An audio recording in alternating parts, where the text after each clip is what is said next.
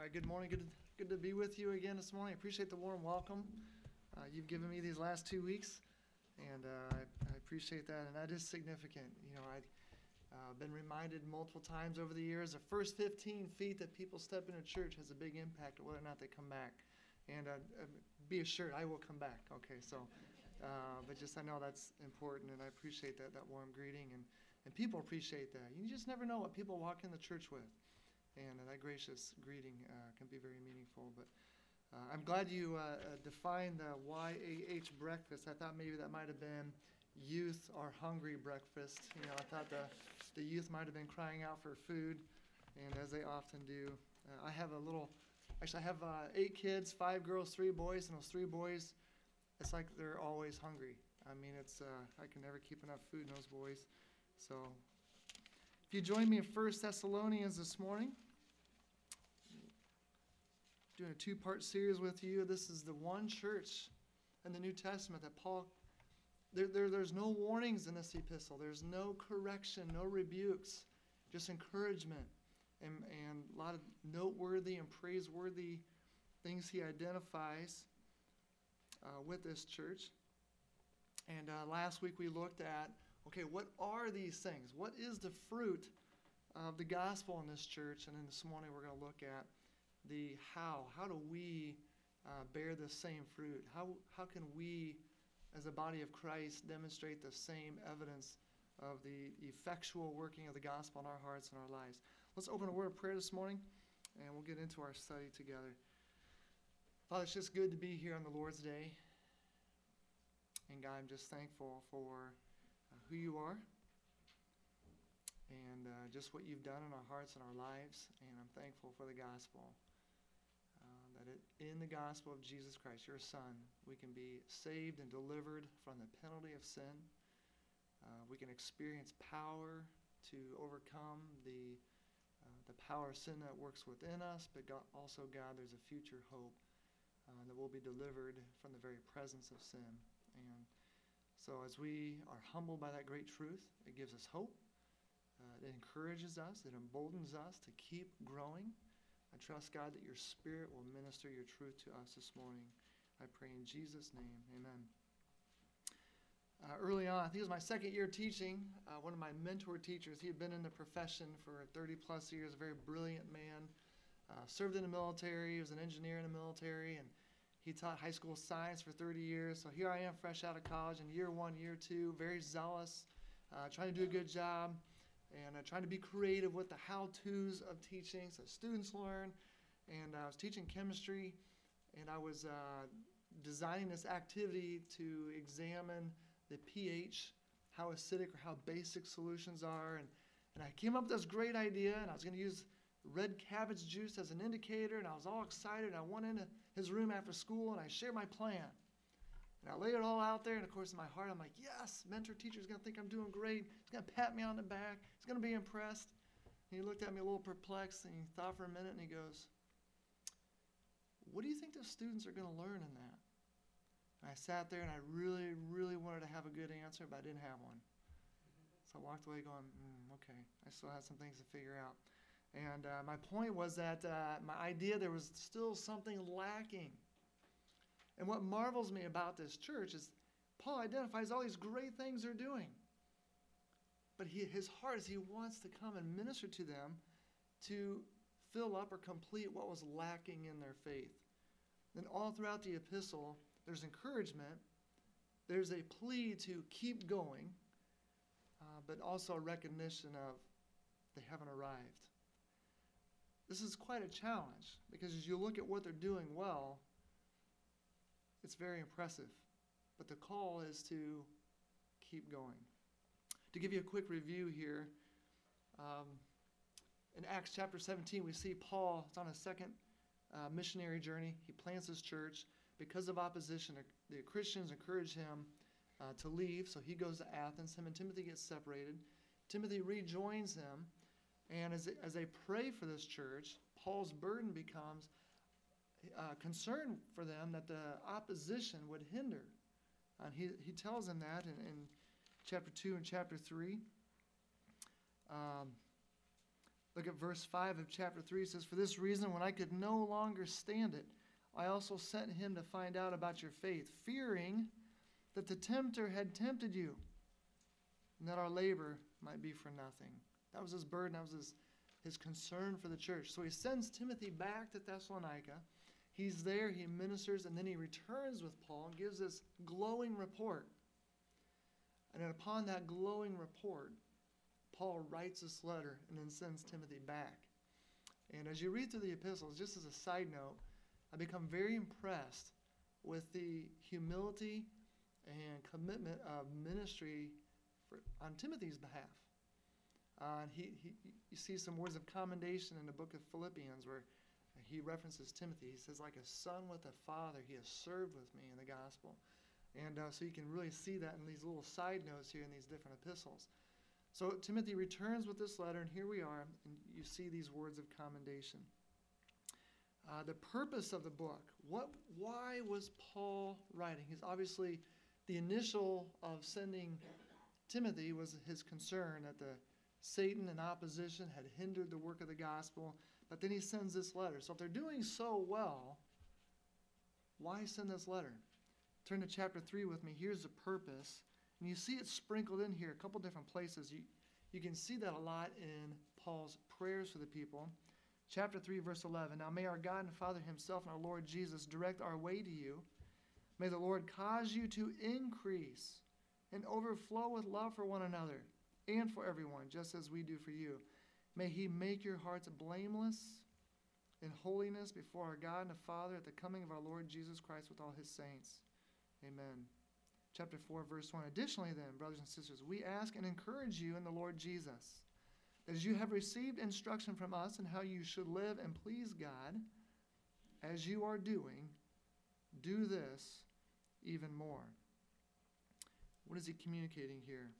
He wants them to keep going, keep growing. There's a goal here. He, wa- he says in verse 13 in chapter 3 May he make your hearts blameless, without offense According to what standard? Holiness. Who are we accountable to? God. And the Father, God and Father, when? At the coming of our Lord Jesus Christ. That's his burden, that's his passion, that's his desire, is that they would keep growing. We call this sanctification. Uh, and listen, as you trusted Jesus Christ to save you from the penalty of sin, that same heart filled, faith filled, humble, grace filled response should be true of our hearts and lives every day. Not to be saved from the penalty of sin, but to be saved from that power of sin that could still lurk within us since we are still present with the sin nature. Now, you've been circumcised, you've been separated from the flesh, but that sin nature still exists. And Ephesians says it can still corrupt your desires and your thinking and all of your desires and thinking of your inner man's not completely transformed at the point of salvation. And God promises you that He will finish, He will complete this. He says you can be confident of this work that He's doing in you, and it's a good work, according to Philippians chapter 1. So He's recognizing, wow, you guys are really growing. There's words of commendation we'll look at, but He says, don't stop. Don't become content. Don't don't rejoice too much in your success that blinds you to keep you from growing. Uh, take a look at the, the fruit of the church. Go back to chapter 1 with us. look at verse 2. We always thank God for all of you, making mention of you constantly in our prayers. Imagine being in this church, Timothy's return, and you're hearing this letter being read for the first time. I mean, aren't your hearts dear towards the one who led you to the Lord? I mean, it's hard for me not to get emotional as I referenced the man who lived out Christ in my life. As an 18 year old uh, young man, um, uh, loving the world and, the, and pursuing an identity and an ambition for my own glory, uh, he was a man that I was aspiring to become. He was everything that I wanted to be in life. As an 18 year old, I wanted to become this collegiate All American. I wanted to be this all American kind of guy. And, and I had a coach who was this. But I could tell that wasn't his purpose. And as he lived out the gospel, the light that was seen through his life is the very light that God used to draw me to himself. As I drew near to him, I was drawing near to Christ and I inquired. And he graciously led me through a Bible study for six months, uh, leading me to Christ and discipling me uh, before God moved him on. I'm so thankful. So imagine you're in church and you have a letter from the apostle who may have led you to Christ and encouraged you to be faithful and help plant this church. And you're hearing this from Paul and Timothy. Says, We always thank God for all of you, making mention of you constantly in our prayers. Boy, that would be great comfort. It is great comfort. You know, they were enduring opposition. Paul is saying, Hang in there. We're praying for you. I know we can't be there with you. Verse 3 We recall in the presence of our God and our Father your work produced by faith, your labor motivated by love, and your endurance inspired by hope in our Lord Jesus Christ. And those three concepts, he's going to expound on each of those a little bit throughout the epistle, especially in chapter 4. We'll come back to that. Verse 4 For we know, brothers and sisters, loved by God, just how he just inserts that right there. God loves you. Suffering is not because it's suffering is not punishment. Uh, God loves you. He has chosen you because our gospel did not come to you in word only, but also in power in the Holy Spirit with full assurance. You know how we lived among you for your benefit. And you yourselves became imitators of us and of the Lord Jesus. When, in spite of severe persecution, you welcomed the message with joy from the Holy Spirit. Look at verse 7. As a result, you became an example to all the believers in Macedonia and Achaia. For the word of the Lord rang out from you. That phrase literally means like a trumpet. The sound of the trumpet goes forth. That's, that's humbling. What is my reputation speaking ahead of me? What do people hear about me, my family? Is it going to remind people or invite people or introduce people to the Lord Jesus Christ? If not, I got to examine my heart, examine my life through the lens of Scripture. What does God want to change? The word of the Lord rang out from you. They received the word, they were so changed by it that the testimony of that change spoke volumes to people. This is not only in Macedonia and Achaia, but in every place that your faith in God has gone out. Therefore, we don't need to say anything, for they themselves report what kind of reception we had from you. And here's their testimony how you turned to God from idols to serve the living and true God and to wait for his Son from heaven, whom he raised from the dead, Jesus, who rescues us from the coming wrath. So he commends these three things this work of faith, this labor of love, this endurance of hope. Notice, be careful to note, there's fruit as a result of the inward reality. So, very much on a principle basis, how we live, what we say, what we do, it is a clear reflection of the inward reality. If I'm living by faith, dependent upon the gospel of Jesus Christ in me, what's going to come forth is the fruit of the very nature of God. But if I'm living in the flesh, whether I'm sinning or just going through the motions, you're going to see the nature of self effort uh, vainglory. Uh, there's no life in that. And what does he commend here? He says three things work that's produced by faith. So, again, this is very much the heart of James chapter 2.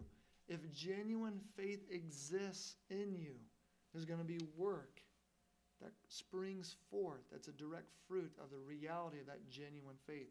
The second one, he says, Your labor motivated by love. This is a labor that toils to the point of exhaustion. And only God's love enables you to do that. As I was working with one of my daughters here recently, she was coming home with some frustration with a, a friend at school. And as we walked through it to help her to be responsible in her own heart, okay, why are you upset? Why are you frustrated? Hey, when it comes down to it, you know, your, your own desire, your own expectations are not being met here. James chapter 4. Um, let's be cleansed of that. Walk in the Spirit Let the fruit of the Spirit of His love enable you to love this friend. I go, in light of that, I go, now do you see when God asks us to love our enemies, how impossible that is apart from Christ in us? This is a labor. This is a love that will go the extra mile. The third one is your endurance. This is a perseverance. Uh, this is with circumstances, with opposition, with trial, with suffering. What enables us to continue on? It's the hope that we have in Christ. And this is not a, I hope so. Chicago Bears have a big game today playing the Minnesota Vikings. I hope they win. That's not the hope that this is talking about here. This is a, a hope that is centered in a 100% assurance, conviction, resolution that I know the outcome. And because I know the outcome, I can endure. In Christ, this is the worst it's going to get for us down here. And that is not to make any uh, make light of any suffering anybody's going through here. But you look at the suffering that Paul went through. What was his testimony to the church of Corinth? He says, But this light affliction is just but for a moment. Uh, we have a hope that enables us to endure. So he commends these three things. Take a look at, uh, go to chapter 4, look at verse 11 and verse 12. So as you look through this book and as you study it, where do you see the evidence of this work of faith? Well, the idea here is faith is going to lead you to live a life that's blameless without offense. Acts chapter 24, verse 16, Paul testifies, he says, I aim daily to always exercise myself to have a clear conscience before God and before men. And Paul writes this to Timothy. He says, if you don't keep a clear conscience, you could end up shipwreck. And between those two epistles, he identifies a couple men who became guilty of that. So, this keeping a clear conscience, recognizing I don't want to do anything or say anything that's going to hinder the work of the gospel in somebody else's life. How is this church performing that? Look at verse 11 and verse 12 of chapter 4. Uh, it says to seek to lead a quiet life. Quiet life here being peaceable with others. To mind your own business. To work with your own hands as we've commanded you, so that you may behave properly in the presence of outsiders and not be dependent on anyone. Those truths right there makes you understand the purpose of those things of being peaceable, minding your own work, being diligent, uh, living a life of repentance, uh, being obedient, just faithful. What's the purpose in that? Is so that we would live properly among the unsaved. So that the light of the gospel be seen. That light might be used by God to draw other people to Himself. That is a fruit of the genuine faith that works within you. The labor of love, where do we see that? Back up a couple verses. Look at verse 9. It says, About brotherly love, you don't need me to write to you because you yourselves are taught by God to love one another. In fact, you are doing this toward all the brothers and sisters in the entire region of Macedonia. But we encourage you, brothers and sisters, to do this even more. What a challenge. You know, love is one of those things, if you ask 10 people, they're going to define it 10 different ways. Um, we become very much accustomed to this truth uh, without taking the time to examine and reflect do I genuinely love everyone in the body, outside the body? And again, as you start examining that, let me, let me give you a little insight. Peter comes to mind. You know, we're, we're kind of hard on Peter, okay? Uh, but he's a great reflection of just the fleshly reactions and somebody who's transparent and willing to grow uh, he often demonstrates what we either think or in, inwardly react, but maybe don't let it be revealed. Comes to Jesus and says, Hey, how many times do I uh, forgive my brother? Seven times? And of course, we like roll our eyes, like, Really, Peter? Seven times? Come on, you know, it's all the time. But think about it for a minute. You know, the first time, uh, let's say one of my kids leaves the refrigerator door open. It's like, oh, yeah, I got him. son, don't forget, you know, you want to close the refrigerator door. You know, fairly patient. The second time it happens, oh, okay, be patient. Son, let me just remind you, don't forget, I know you're in a hurry. Just take the time, close the door. Okay, but inwardly, like, okay, really? Third time, it's like you've had it. Son, listen, how many times do I need to remind you of this? I didn't even get to seven before the flesh really reveals itself, right? Peter, so I really think Peter's thinking through this seven times. And in response, Jesus says, no, 70 times seven. 70 times every day. There's no limit. Now, we don't have that ability. When you consider the depravity of man, the sin nature, we lack this apart from Christ. So it's so imperative. We have to walk in the Spirit. He pleads with the Galatians You foolish Galatians, you began in the Spirit. What made you think you could be perfected by the flesh, trying to outwardly conform to the law? Here you have a church that's doing this. This is impressive. These, this is a people who's loving others, even when it's uncomfortable, even to the point that it toils, it wearies. But it's for the gospel's sake. That endurance. Only the gospel of Jesus Christ can do this within us. That's a love that labors. The third one is the endurance of hope. You see evidence of this. Look over chapter 5, verse 1. About the times and the seasons, brothers and sisters, you don't need anything to be written to you, for you yourselves know very well that the day of the Lord will come just like a thief in the night. Uh, he says, verse 4 For this day is not going to surprise you. You're not of the darkness, you're of the, the night, or you're of the day, not of the night. You're not belonging in darkness, you're of the, the light. Uh, he says, uh, look at verse thir- or verse 12. Now we ask you, brothers and sisters, to give recognition to those. He goes on. There's several places in there where he identifies that they were ready. And in chapter 4, when he teaches about the rapture, it is not to uh, instruct them so much, it's to remind them. He says, use this to comfort one another. Keep encouraging other, each other to endure. So there was a willingness to endure. They were ready. Look back to chapter 1. Look at verse 6. It says, You yourselves became imitators of us and of the Lord when, in spite of severe persecution, you welcomed the message with joy from the Holy Spirit. What was the result? You became an example. Um, also, again in verse 10, he says, And to wait or to endure with this hope for his Son from heaven, whom he raised from the dead. So there's evidence that they were enduring severe persecution. I enjoy when we have at the college here, again, I'm, I'm still fairly new, it's year two for me, but we have that missions conference, and you hear uh, missionaries come back and, and share how God's working and how, how he's uh, furthering the gospel in, in different lands. Uh, a dear friend of mine, he was a retired Iowa City police officer.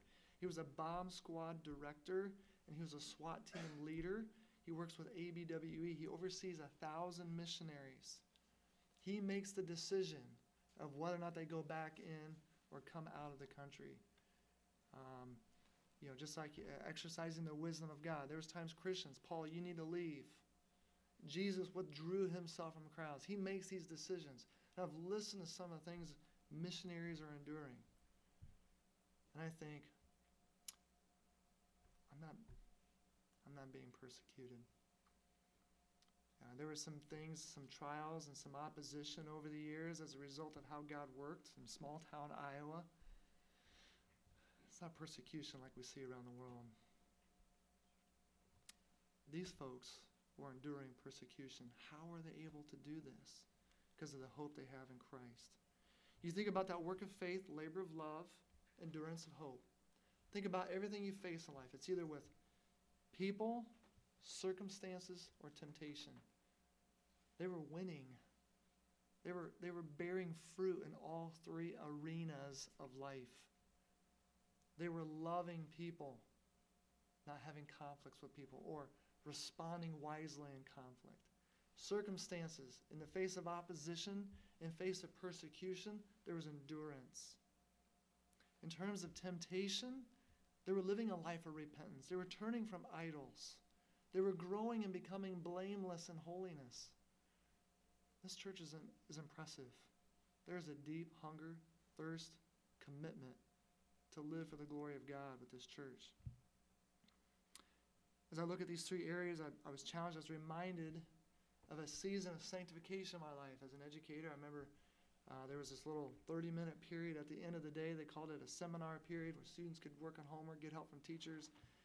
And um, my second year teaching, my principal calls me in and he gave some words of commendation. He's like, you know what? You really, I've watched and observed. You handle our most challenging students better than anybody I've seen. I was humbled by this and and uh, encouraged and oh wow this is great. You know, this is what you know second or third year teacher needs to hear, right? You know, working really hard and get discouraged at times. And my heart the whole time, I just wanted to be a missionary. I just wanted to be an ambassador for Christ. He goes, you know, because of that, I'm going to give all our difficult students to you during that seminar period. and inside, I'm like, no. Outwardly, I'm like, okay, thank you. Praise God. Okay. And I had a young man in there uh, who really defied, had problems with authority. And uh, boy, we just, we butted heads. And of course, and then I would come home discouraged. Oh, it's a terrible testimony today. And I'm like letting, trying to, I got to let God sanctify me in this. He's sovereign. I want to become a good testimony. I need to grow. I know I'm not there yet. He's not going to leave me the way He's found me. I know this. So I'm confessing my anger, my reactions in the flesh. Holy Spirit, cleanse me. So the next day, I'd renew my commitment. Uh, you know, I'd like tension builds that we're getting closer to that three o'clock part of the day. He's going to come in here. That was my cue to pray. Lord, I just want to die to self. And I and I just be filled with your spirit. And I started to greet him at the door. I'd apologize. I'd even ask for his forgiveness when I overreacted. And he would just, uh, then he started to open up and express his complaint towards authority, and I had to kind of walk through that. And God developed a burden as I prayed for him, as I allowed God to change me, to become more blameless, to love. I didn't have the ability to love this young man. And one day I had this teachable moment with him. I was like, you know what? Let's be honest. You're not going to escape authority in life. I know you think you get out of your home, you get out of the school, you get out on your own. You think you're free. I said, honestly, that's slavery. You're never going to be able to escape authority. I said, I want to encourage you. I said, I would love to work with you and help you to learn how to respond to authority now. So as you're out on your own, you can be successful with structures of authority in our society, employment, in your ho- future home. And he didn't say anything for the first time. There was no reaction. He didn't complain, didn't defend himself. I'm like, wow, I might be actually getting through this guy. That night, he calls me. And uh, he says, Hey, I've been thinking about what you've been saying, and I think I would like to know more about that, which really got me excited. I said, Put your mom on the phone. He goes, Why? I said, Just put your mom on the phone. I'm really excited at this moment. So I talked to mom and said, Hey, look, they're working with your son. I know he has conflicts in your home. I says, What I really like to share with him, though, is how my faith in the gospel of Jesus Christ can change his heart, your home. May I have your permission to talk to him about these things? And she's like, uh, uh, well, yeah, sure. So he got back on the phone. I shared a little bit with him. We started to meet, and uh, he eventually came to Christ. Uh, his family started to come to church. Uh, I was able to lead his girlfriend to Christ. And God did a great work there, but it all started with I had to be sanctified first. That opposition was the means by which God used to humble me, change my heart, because I didn't want to love him. I, at the end of the day, when you're teaching and coaching and trying to be a good husband and a good dad, and you're in youth ministry and you're doing all these things, that irritation, it's just easy to, I don't want to deal with this right now. But When you recognize the sovereignty of God and He doesn't want to leave us the way He's found us, and we have these high, this high calling to become blameless in holiness before God, to be changed in His image, I submitted myself for that one to two plus months of sanctifying me, and then the open door came. So, how do we do this? Well, look at Paul's prayer. This is Paul's prayer. Chapter 3, verse 11. May our God and Father Himself, our Lord Jesus Christ, direct our way to you. Verse 12. And may the Lord cause you to increase and overflow with love for one another, for everybody, just as we do for you. May He make your hearts blameless in holiness before God and our Father at the coming of our Lord Jesus Christ. Don't miss it there. May He make your hearts. May He. Okay, look at chapter 5, verse 23, verse 24. Now may the God of peace Himself sanctify you completely. And may your whole spirit, soul, and body be kept sound and blameless at the coming of our Lord Jesus Christ. He who calls you is faithful, He will do it. Listen, this is a work that only God can do. This is a work that only God can do.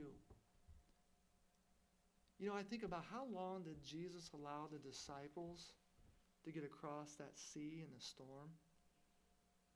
I mean, imagine this massive. If you look at the text, and these are expert fishermen, this was a massive storm. They couldn't control this. And what do you see? They're frantically trying to get water out of the boat. It's like, really? Little ice cream bucket, just getting water out of the boat. Is that really going to solve the situation you're in? It's a great picture of our self effort, how we react in moments of panic, how we react when things aren't going our way. We either want to escape it or we try to control it. We can't. Just, we need to turn to the Savior. They wake him up, calms the storm. He rebukes them. Oh, ye of little faith, did you just forget what you've seen on the shore? You know, we just need to stop trying to do this in our own efforts. And let's just start our day, Lord, today. I express my dependence upon you today. God, apart from you, I can do nothing. Apart from you, I am nothing. Lord, today I commit to walk in your spirit as I abide in you and your words abide in me. God, the evidence, the fruit of who you are will be seen through my life. I'll have an ability to work for you. I'll have an ability to love others. I'll have an ability to endure. It's because of the evidence, it's because of the reality of Christ in me. So, how does God do this? First of all, He's the one that does it. Go back to chapter 1. Let me explain the means by which God does this, and we'll be done this morning. There's a lot packed, typical Paul uh, church epistles here. There's just so many truths packed away in here. I mean, another sub theme of this book is the role of trial. You, you can't separate growth from trial. It's one of the means God uses. Look at verse 4 through 6. For we know, brothers and sisters, loved by God, that He has chosen you. Because our gospel did not come to you in word only, but also in power. Now, Paul's not saying my gospel, he's identifying the true gospel. And it's not a prideful, arrogant thing here. He recognizes God has chosen me to be an apostle. He states this in Colossians chapter 1. He's not boasting.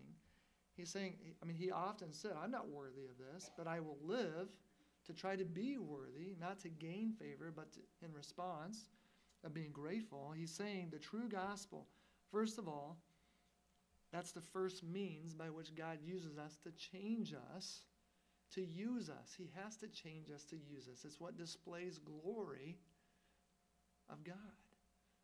The first means is the true gospel of the Lord Jesus Christ, not false gospels. What would those look like today?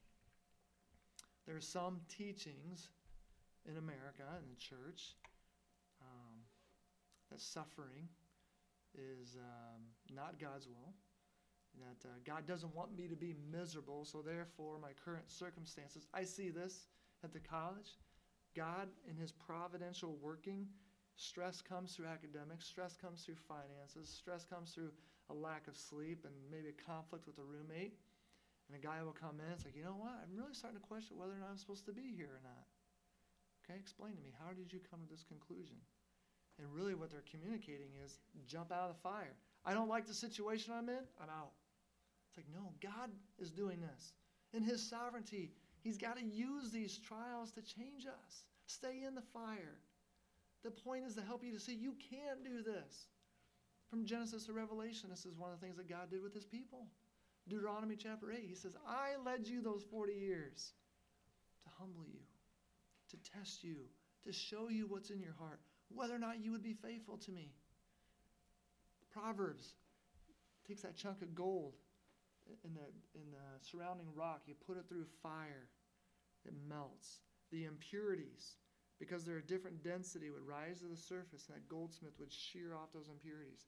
Then you have a pure gold, liquid form that you could mold, pour into a mold. And he uses as a picture of how God tests our hearts. The trials as part of our growth. It's going to reveal our shortcomings. It's going to reveal the things that God wants to change. Embrace it. Trust God.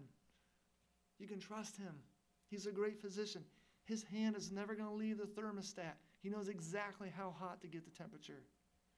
He's never going to tempt you beyond what you can bear in Him. He says He will provide a way of escape, not to, for you to escape it, but for you to endure it. The fire, He uses the gospel, the sovereign working of God through trials, opposition.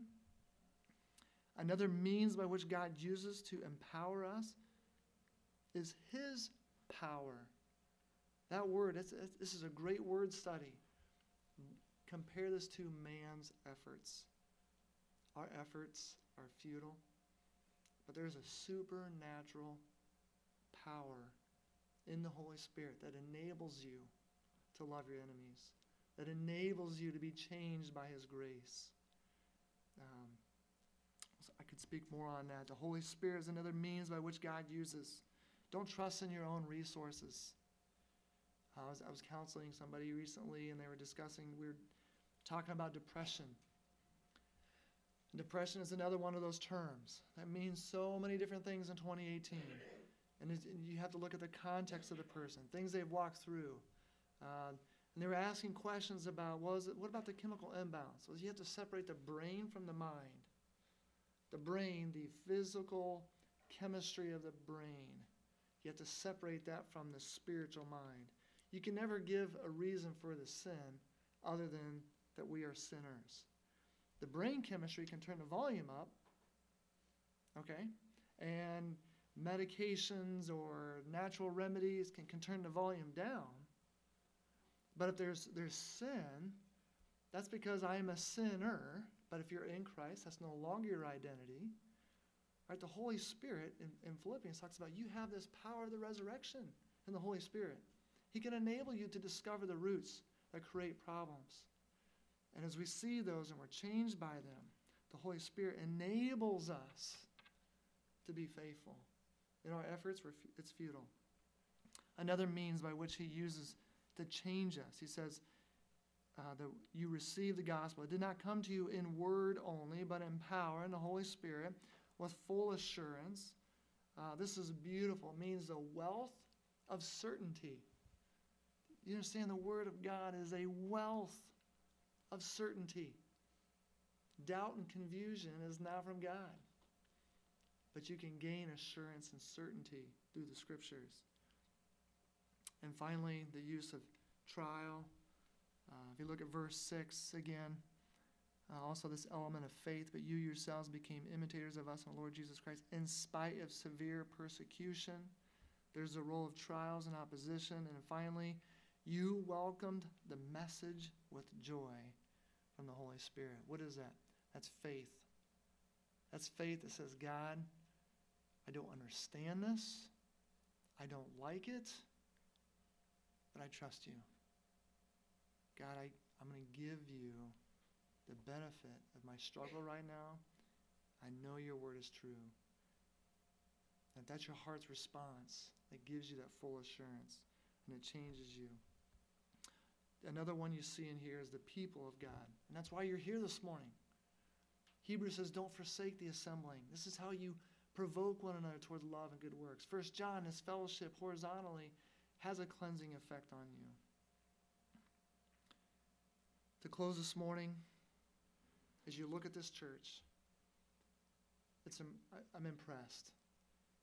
But notice why there was such fruit I'm not against programs and methods and practices. But if that becomes the means by which you're trusting for God to use this church, you're deceived. The means by which God's going to use this body and this community to reach people for Christ, to disciple them, to go and do the same thing, to live in dependence upon the Holy Spirit and the Word of God, it's going to be you. changed into the image of Jesus Christ by His Spirit, by His Word, using trials, God can get more glory changing you in the midst of a trial than us trying to be perfecting a program or a practice. Not against them. There's a place for them. But the means by which God uses is right here in, in Thessalonians. So let that be your heart's trust in the gospel of Jesus Christ. Let's pray.